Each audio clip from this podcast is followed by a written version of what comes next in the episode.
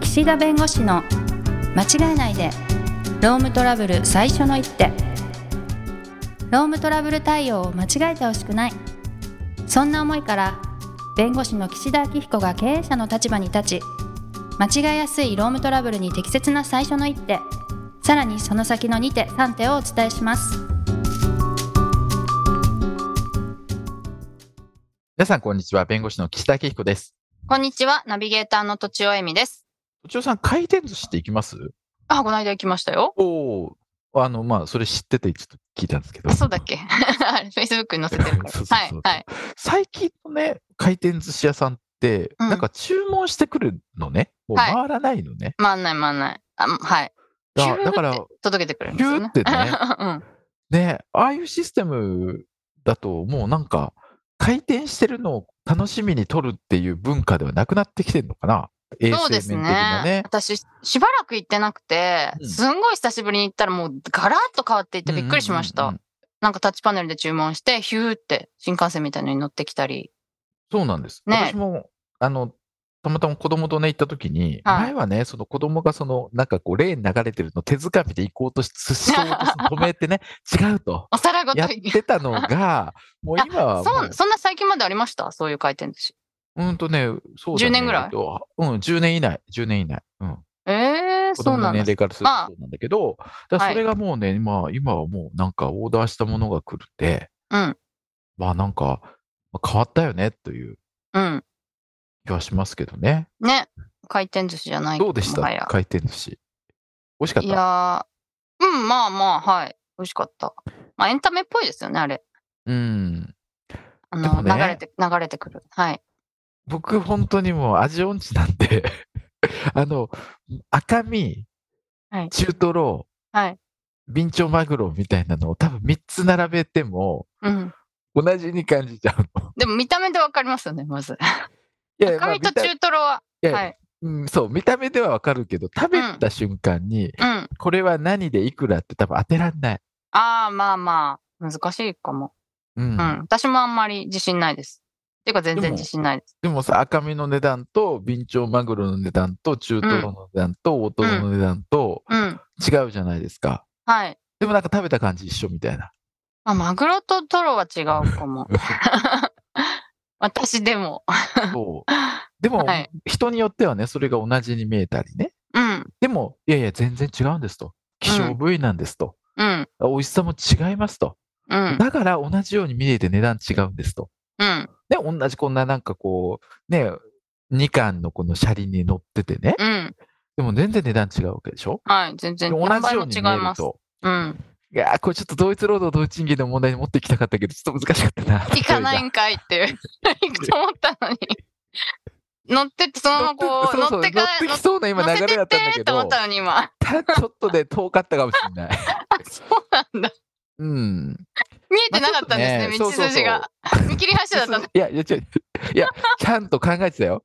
考えてえたて、だ。同じようなお仕事をしてるように見えるけど、はい は価い。値人によが違っうて。んだっていうはいはいはね。でもうん見え方は同じに見えるけど、実は違うんだよと。あ、いいじゃないですか。っていう、だから、なんか給料も違う、まあ、うん値段も違うみたいうん。な、合って持るじってゃないでいすか。こうとしたんだけど、だけど、あうんちょっとね、もうあと、 一蓋押し足りなかっ。あー、足りなかったたうんなるほどあ。の、まあ、この話をしたのは、ちょっとこのね、あの配信の時にちょっとどうなってるかはわかんないんだけど、はい。少し前にね、この定年後、うん定年を迎えられた方が、あの、今まで正社員だったんだけど、はいそこで定年を迎えて、1年契約の嘱託再雇用っていう、要するに1年契約で、まあ、あと、もうあと5年ぐらい、こう、継続して、1年更新で、あの、うん働いてもらえませんかみたいな話で、まあはい。契約を結ぶと、はい。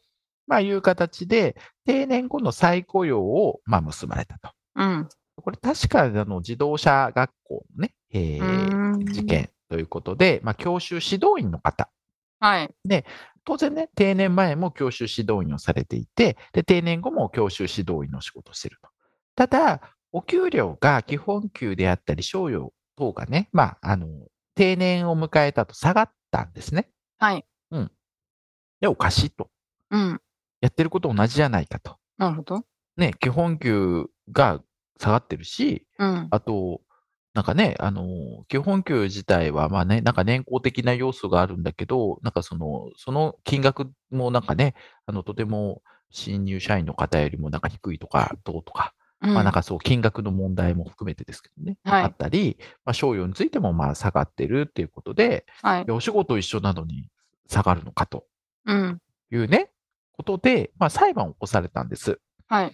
で、まあ、一審、二審、あの、名古屋地裁と名古屋高裁、これ名古屋の事件だったんですけど、はい。まあ、あの、裁判所の方は、まあ、ちょっと平たく言うと、まあ、基本給の6割、うん。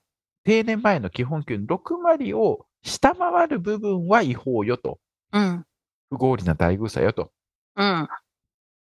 まあ、あの、ちょっとこれ、あの、実際の事案と違いますけど、はい。まあ、20万円の基本給だったとしましょう、定だっ年たと前しが。て。はい。だと、そうすると、えっ、と、20万円の6割だから、12万円以下に下がってる部分が違法よと。うん。だから読み方変えると、あ、なんだと、6割はセーフなのかと。うん。とも読めちゃったりもするんだうけん。ど、確かに。だからその6割を下回る部分で違法ですっていう判決が、名古屋高等裁判所で出て、ではいそれに対して原告、被告それぞれが上告って言って、最高裁判所にもう一回審理をしてくれとはい。 いう形で、まあ、審理がなされて、はい。それが、あの少し前に最高裁の判決出たんですけど、はい。実はね、これ、破棄差し戻しっていう判断を裁判所はしたわけ。破はい棄差し戻し。はい。あの、よく、上告棄却って言って、上あ告したけど結論変わらなくて、あ。うん。えー確定っていうパターンと、破棄して自分で判断するっていうパターン。破棄して、最高裁が破棄、破棄だと。うん。で、こうだって言って、最高裁が自分で判断するっていうパターンもある。うーん。では破棄差し戻しっていうのは、これはダメだって言った後、もう一回、高等裁判所でやり直せっていうい。うーん。のを破棄差し戻す、戻すっていううね。ーんはい。で、今回は、えっ、と、この基本給について、その、まあ、裁判所としては、その基本給っていろんな性質があるよねとか、うん。その定年後の基本給のその考え方って、本当にその正社員の時の基本給と同じ考え方なのかどうかとか、あと、賞与についても、その趣旨目的って、まあ、どういう趣旨目的だったのかとか、うん。うん、要するにもうちょっと細かく調査してほしいと。うーん。あと、やっぱり労使交渉ですよ。これ、あの、労働組合さんがあった事案で、その、組合通して、こう、いろいろと会社と交渉してて、まあ、結局ね、その交渉のところ、どういうね、やり取りがあって、何が決まってみたいなところ、もう少しね、やっぱり、ちゃんと、その、労使交渉の経緯を、まあ、もう少し、こう、ちゃんとお把握してえーほしいと。うん把握してほしいというか、ちゃんとそこも、えーきちんと見た上で判断しないといかんと。うんということですね。うん。で、結局、こういった形で、あの、結論が、まあ、はっきりしないまま、もう一回やり直しになったわけ、今。うーん。はい。だから、どっちとも取れるわけ。はい。今どのっち時とも点取れでるはというの。は、ねはい。 6割以下は違法だよって言ったんだけど、その6割っていう、その線引き自体が変わる可能性も、なきにしもあらずだし、うーん6割に関わらず、全部適法だっていう判断になるかもしれないし、はい。まあそこはね、ちょっとわからない。どっちに転ぶかはね。はい。うん。そういった形で、結構この定年後の再雇用の労働条件をめぐっては、トラブルになるんですけど、はい。まあ、やっぱりね、全く仕事が同じで、全くこう、まあ、そうだよね、でも、まあそうだよねって今なんか自分で納得したんですけど、 同じ赤身であっても、なんか見きた。はい。あの、お店によって値段が微妙に違うじゃないですか。同じ部位でも。うん。でも取れてる場所も違うし、その仕入れのあれも違うし、うん。でそれはでも別会社だからって話なわけ。うん。だからうちあーの会社はの赤身はこれだけど、そっちは。はい。確かに同じ仕事はしてるかもしれないけど、それはお給料は会社によって違うと。うん。まあ、その世間相場っていうのはあると思うから、うん。そこはあの大体これぐらいの仕事をしてたらこれぐらいのお金だよねとか、うんところが不当に安いよねとかっていう、その世間相場の比較はあるかもしれないけど、基本的にはその会社の中の問題だから、はい。まあ、そういう意味では、やっぱり明らかに違うと仕事が。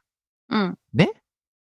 や当然今までマグロでやってきたのが、うん卵に変わるってなると、お仕、事変わるでしょ、うんはい。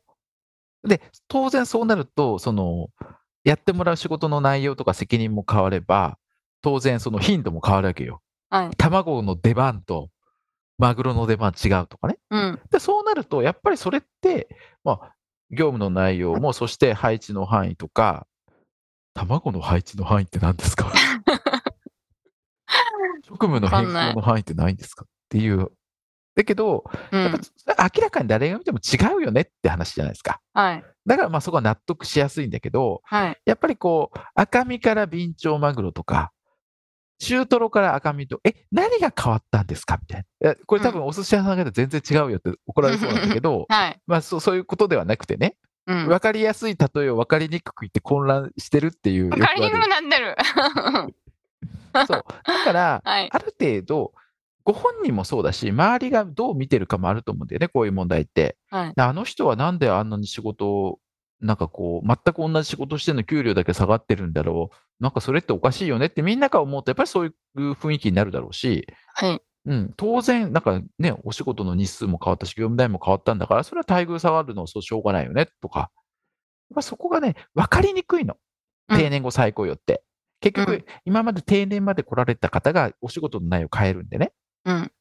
一緒の人もいますけどね。はい。だから、ちょっとその定年後再雇用っていうのは、いつか自分もそうなるっていう時に、あ、皆さんどうなってるんだろうっていうのも当然見てるから、はいあ。の、一個一個の対応の時に、きちんと、次に誰が定年後再雇用になって、その人がどういうふうに見るだろうかとか、どう納得するだろうかってことも含めて、今、今回対象になっている方については、どういう職で、どういうお仕事をやってもらうかっていうのを、まあ、決めるってこともやらないと、まあ、トラブルの未然防止という観点からね、やらないといけないんで、こう定年後再雇用は、もうなんか、あの、大体、あの、じゃあ6割減で、あ、ごめんなさい、4割減の6割で給料も設定すればいいんだって、そんなに簡単な話じゃないし、今今回。の最高裁のその差し戻し後の判決がどうなるか。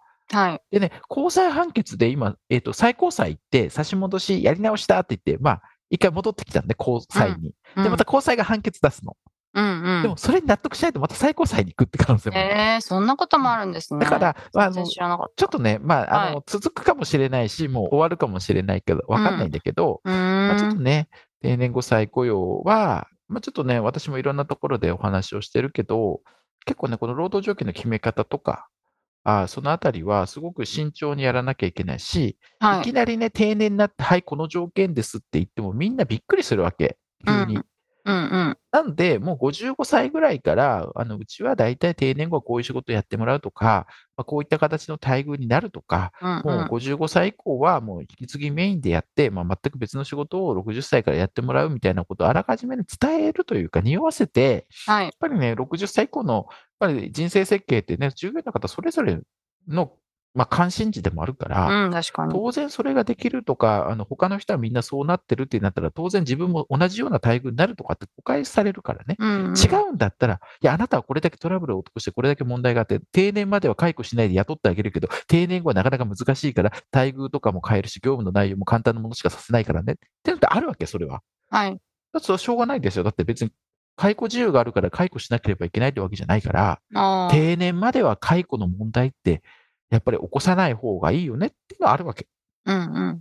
で、定年になった時に条件変えられるから、うんうん。そこであー変えられる。そこまではまあ、あの我慢して雇うってことだってあるんで、はいはいはい。だからそこがなるほ勝負どねなの。定年う後ん最高位の労働条件変更が。ただ変更をあんまりにも大胆にやりすぎたり、突然やりすぎたり、嫌がらせ的にやると、やっぱり公年法の趣旨に反するとか、不法行為だとか言われるから、うん。だから5年ぐらい前からもう準備して、うん。そういう問題を起こさないようにするっていうね。はい。っていうのが高年法の、おまあ、高年齢者の方の雇用の問題ということで、まあ、結構いろいろ問題になるところなんで、まあ、ちょっとね、この最高裁の行方、あの、差し戻し後の判決も含めてね、ちょっと皆さん興味のある方は、あの、ニュースや報道等でね、追っていただければというふうに思います。